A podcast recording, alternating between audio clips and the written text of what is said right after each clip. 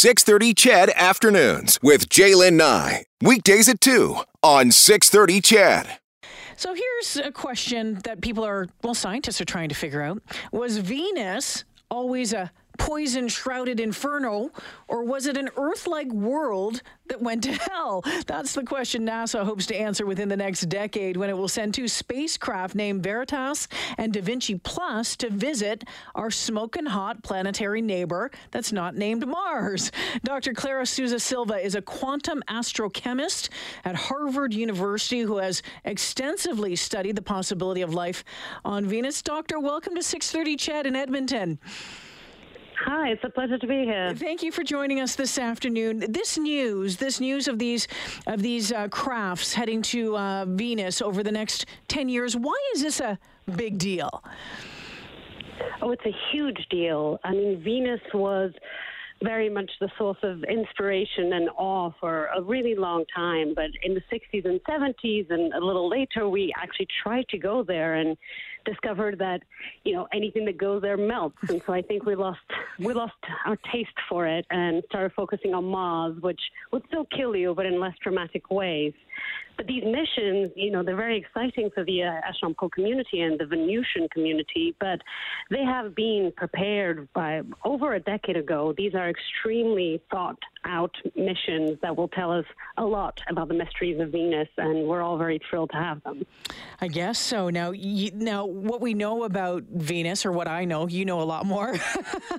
what I know is that um, it's it's similar in size and structure to Earth, and it's been called Earth's twin, but really it's kind of where it ends. I mean, Venus is, uh, you know, is radically different than than Earth. Tell us about that planet and and why it has been so challenging for um, explorers and spacecraft in the past to, you know, find out stuff and get to the planet and, and spend time there. So you're correct that it's it's um, a, sibling. I would say more of a sibling than a twin okay. in that it's got very similar sizes and has an atmosphere. And I think if uh, an alien astronomer was looking at the solar system and their technology was similar to ours, they would think we were similar. And it's possible that there was a time not that long ago, you know, a few hundred million years ago, where Venus did have oceans and it was quite a nice place to go.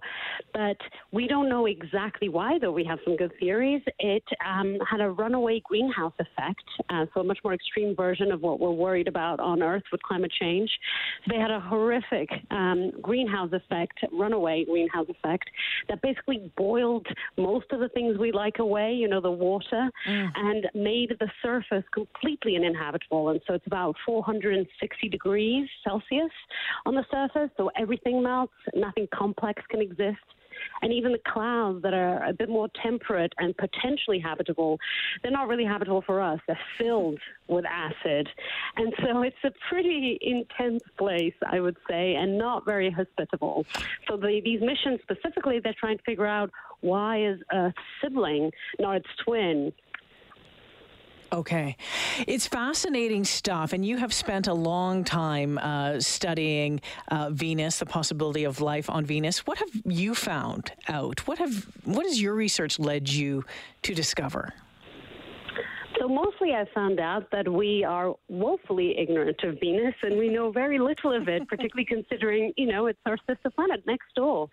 Um, but I specialize in looking for the molecular signs of life. That's what I do um, all the time. And usually I'm not looking at Venus because it doesn't look like a nice place for life to uh, make a home.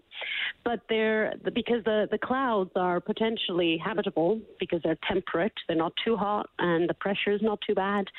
Um, I have been looking for signs of life there, and I have found some strange molecules that could maybe be life, though this is still a very unlikely proposition, and we're still only beginning to explore that possibility. But I specialize in finding a molecule called phosphine, yes. which we may have detected there.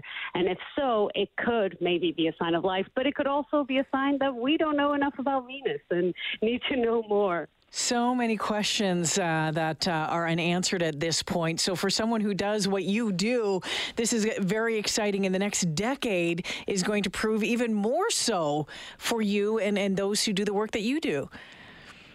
Absolutely. In the unlikely event that there is a life on Venus, this will be our opportunity to really understand that potential biosphere.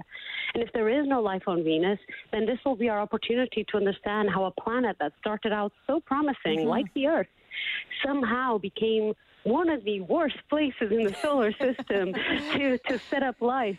And that will be a really important lesson for the search of for life in the universe. Oh, fascinating stuff. We'll be looking forward to seeing how this uh, how how this rolls out in in the years ahead. Dr. Clara Sousa-Silva joining me this afternoon. Thank you for your time and your insight. Thank you for having me. Take care. Uh, Dr. Sousa-Silva is a quantum astrochemist. Yeah, what the heck have I been doing with my time? Uh, she's a quantum astrochemist at Harvard University. She's co director of the Harvard MIT Science Research Mentoring Project. And yeah, this phosphine, so that uh, sh- they have discovered. It's it's um, it's really interesting. This it's a gas, and it's associated with life on Earth. And there's the thought, the possibility that this phosphine could have been produced by living organisms. Um, but it's they said you know it's you know it's kind of a, a bizarre theory, but it's one of the most po- plausible ones that they have. So Venus itself didn't realize it, um, but just how awful the planet is, right? It's the pressure on it is huge. Um, it's covered in lava, um, you know, poisonous gas all around it. And we know that in years past that there were American and Soviet uh, craft um, that uh, kind of buzzed around there in the early days of space exploration. Uh, there was NASA's Mariner 2 aircraft, or craft, not aircraft, uh, back in 62. And then do you remember one called uh, Magellan in 1990? It did a few laps around the planet and then burned up. As the doctor said, everything melts. Everything melts when it gets too close. Yeah, so we'll see how that uh, is going to unroll and uh, the cost of it. The probes alone will cost an estimated $500 million each, are expected to launch sometime between 2028 and 2030.